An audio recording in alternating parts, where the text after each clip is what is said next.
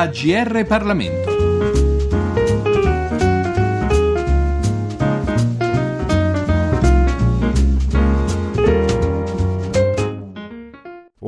Saluto, un cordiale saluto a tutti gli ascoltatori da Giorgio Cirillo. Giorgio Amendola, un comunista nazionale di Giovanni Cerchia, docente universitario e ricercatore, è il libro biografico di cui ci occupiamo oggi, pubblicato da Rubettino. Chiediamo dunque subito all'autore chi era il personaggio in questione e che ruolo ha avuto nella politica italiana. Giorgio Amendola è stato una delle figure più importanti della storia dell'Italia repubblicana. Lo è per quello che ha rappresentato nel Partito Comunista Italiano, è stato una delle anime, eh, spesso un po' volgarmente, una, lo dico così perché è una definizione che Amendola non avrebbe amato. Amendola è stato visto come il rappresentante della, diciamo, della sua corrente, tra virgolette, riformista, la destra del Partito Comunista Italiano. E è, è stato importante anche perché era figlio d'arte.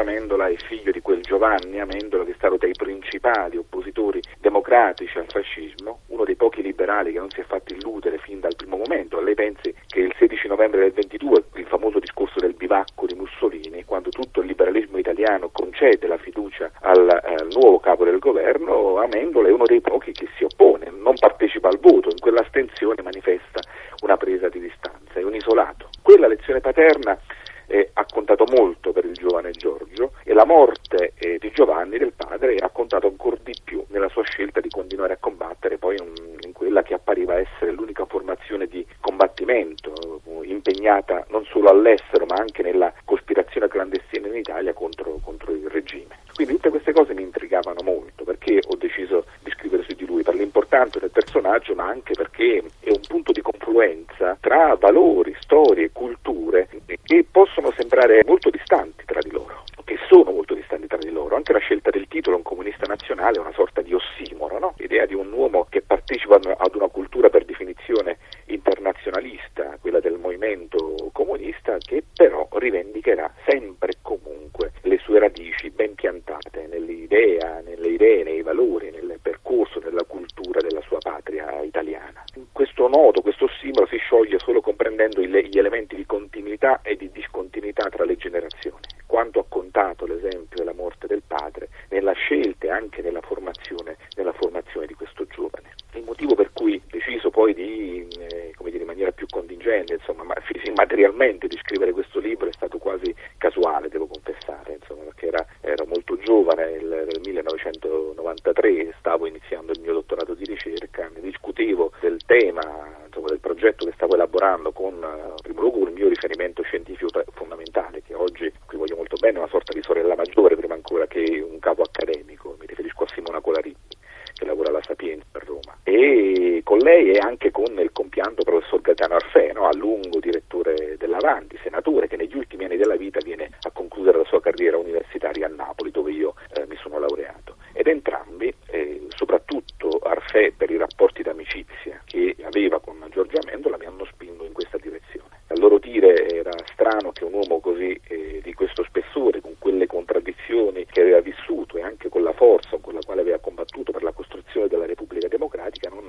eh, vedesse impegnato una stagione di studi, fosse quasi rimosso. Devo dire, grazie a quella spinta, insomma, poi è nato un lungo impegno, un impegno di lunga lena. Considerata la posizione così individualista, così italianista, definiamola in questo modo, piuttosto che internazionalista, nemici o perlomeno avversari, Giorgio Amendola deve averne avuti non solo all'esterno ma anche all'interno del suo stesso schieramento politico. Beh sì, non è stato un uomo di, dire, di pace da questo punto di vista, insomma è uno che concepiva la battaglia politica quasi in funzione ostretica, no? la linea, la, la, i valori, le prospettive vengono tirate fuori nella polemica, non nella pacificazione. E quindi ha avuto sia eh, un, un, ruolo eh, a volte di rottura nel dibattito interno al suo partito, ma anche di contrapposizione, di polemica molto forte all'esterno. Lei pensi, ricorderà probabilmente negli anni 70 uno dei momenti più forti quando polemizzò eh, in maniera molto caustica con gli intellettuali italiani che non si schieravano a difesa delle istituzioni democratiche contro, contro le Brigate Rosse, no? polemizzò ferocemente contro lo slogan né con, né con lo Stato né con le BR, no? questa sorta di terzietà di una parte dell'intellettualità italiana, la sua polemica diretta con lo stesso Sciascia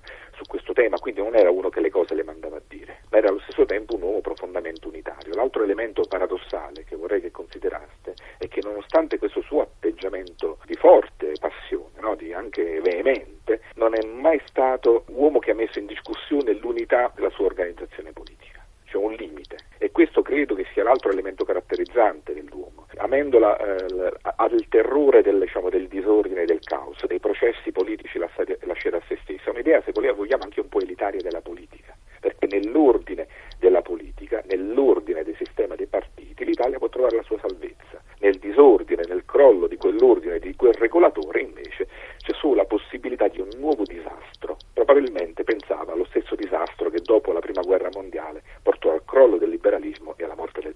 Lei ha detto che questo libro è stato scritto anche per colmare una lacuna, per ricordare un personaggio che invece meriterebbe più attenzione. Giorgio Amendola oggi è dunque dimenticato o ha lasciato comunque un segno nel panorama ideologico, storicamente parlando, del nostro paese? Ma per qualche verso diciamo, c'è il recupero di, una, di alcuni temi, ci sono senz'altro, cioè il recupero di, una, di un afflato riformista, no? se mi è permesso di dirlo in maniera un po' schematica, non solo come una battuta. Però allo stesso tempo credo che Amendola, quello che sto per dire forse è sbagliato perché questi anacronismi insomma, nella, diciamo, nella, ricostruzione storica non funzionano mai bene, però diciamolo così in modo un po' colloquiale, diciamo Amendola nel dibattito politico attuale credo che non si sarebbe trovato molto a suo agio, perché era un uomo che odiava profondamente il nuovo inizio. No, l'idea della rimozione, l'idea che tutto si ricostruisca sulle macerie del passato. E invece bisogna attraversare la crisi, bisogna rivendicare quel passato anche per andare, anche per andare oltre anche riconoscendo nel suo libro sulla storia del PC nel 78, lui scrive una cosa che, fu, che apparì assolutamente blasfema, dice l'errore, la, la nascita del Partito Comunista nel 1921 fu un errore, però fu un errore provvidenziale, perché grazie a quell'errore che contribuì alla, alla nascita del fascismo, però è nata una nuova generazione di militanti e di rivoluzionari. Ora, molto discutibile come affermazione, però ci dà l'idea dello stile dell'approccio dell'uomo. Mai rimuovere, sempre discutere sulle questioni, partire anche dagli errori per pensare al presente, ma soprattutto per immaginare il futuro. Questo oggi mi sembra un po' rimosso. C'è qualche episodio particolare che possa ancora meglio aiutarci ad inquadrare la figura e l'azione politica di Giorgio Amendola? L'ultima posizione che ha suscitato molto polemica nella sua vita è quella assunta nell'ultima direzione nazionale del PC alla quale lui partecipa nel gennaio del 1980, che è stata anche oggetto di scoop più o meno recenti, ma insomma le, le, in realtà quei documenti erano anche molto, molto noti, per i quali insomma per la, in quella riunione Amendola rivendica che cosa? Rivendica una distanza dalla eh, che Berlinguer aveva messo in campo nei confronti dell'Unione Sovietica sulle questioni dell'Afghanistan. No? Cioè Amendola dice ma in realtà l'Unione Sovietica ha ragione e intervenire in Afghanistan.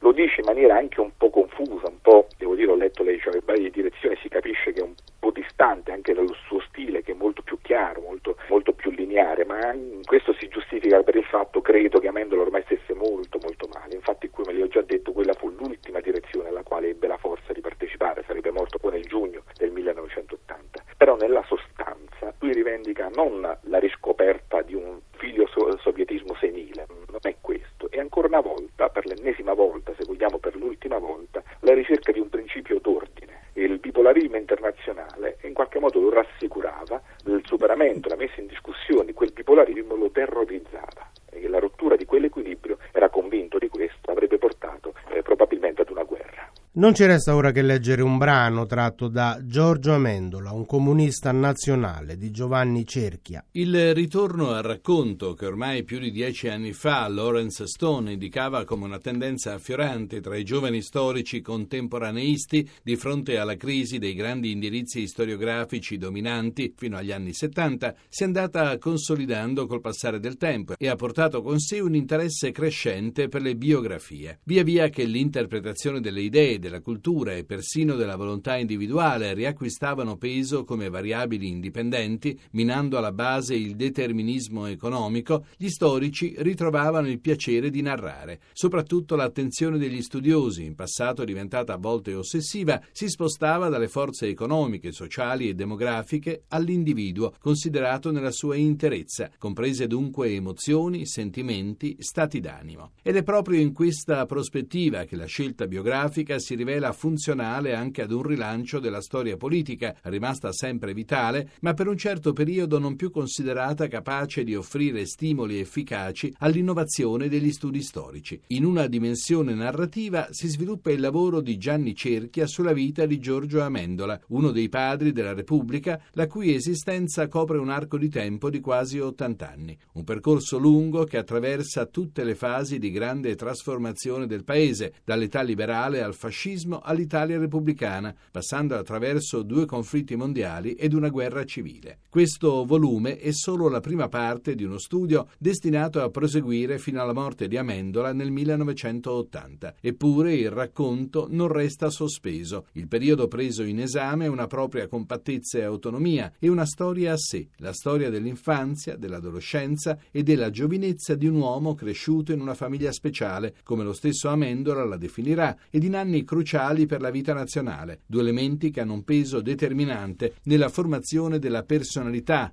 della iniziazione e nelle scelte politiche del futuro leader comunista che a questa eredità familiare, così come alla battaglia civile e politica del padre, vittima del fascismo, continuerà a fare riferimento anche quando più di mezzo secolo sarà trascorso e i cambiamenti intervenuti avranno modificato profondamente il volto dell'Italia. È questo un primo punto di riflessione per affrontare le questioni complesse che una biografia di Giorgio Amendola solleva. Va premesso che il lavoro di Cerchia ha origine all'interno di un ciclo di ricerche dedicate alle istanze nazionali e sovranazionali presenti nell'Europa del Novecento e proprio sotto questo profilo, nell'oggetto di studio prescelto, è già manifesta una tesi di fondo che può far discutere. Giorgio Amendola viene individuato da Cerchia come un vero comunista nazionale, figura simbolica di quella via italiana al comunismo che il PCI a partire dagli anni 60 ha rivendicato con forza facendone il pilastro portante del suo percorso di legittimazione del sistema.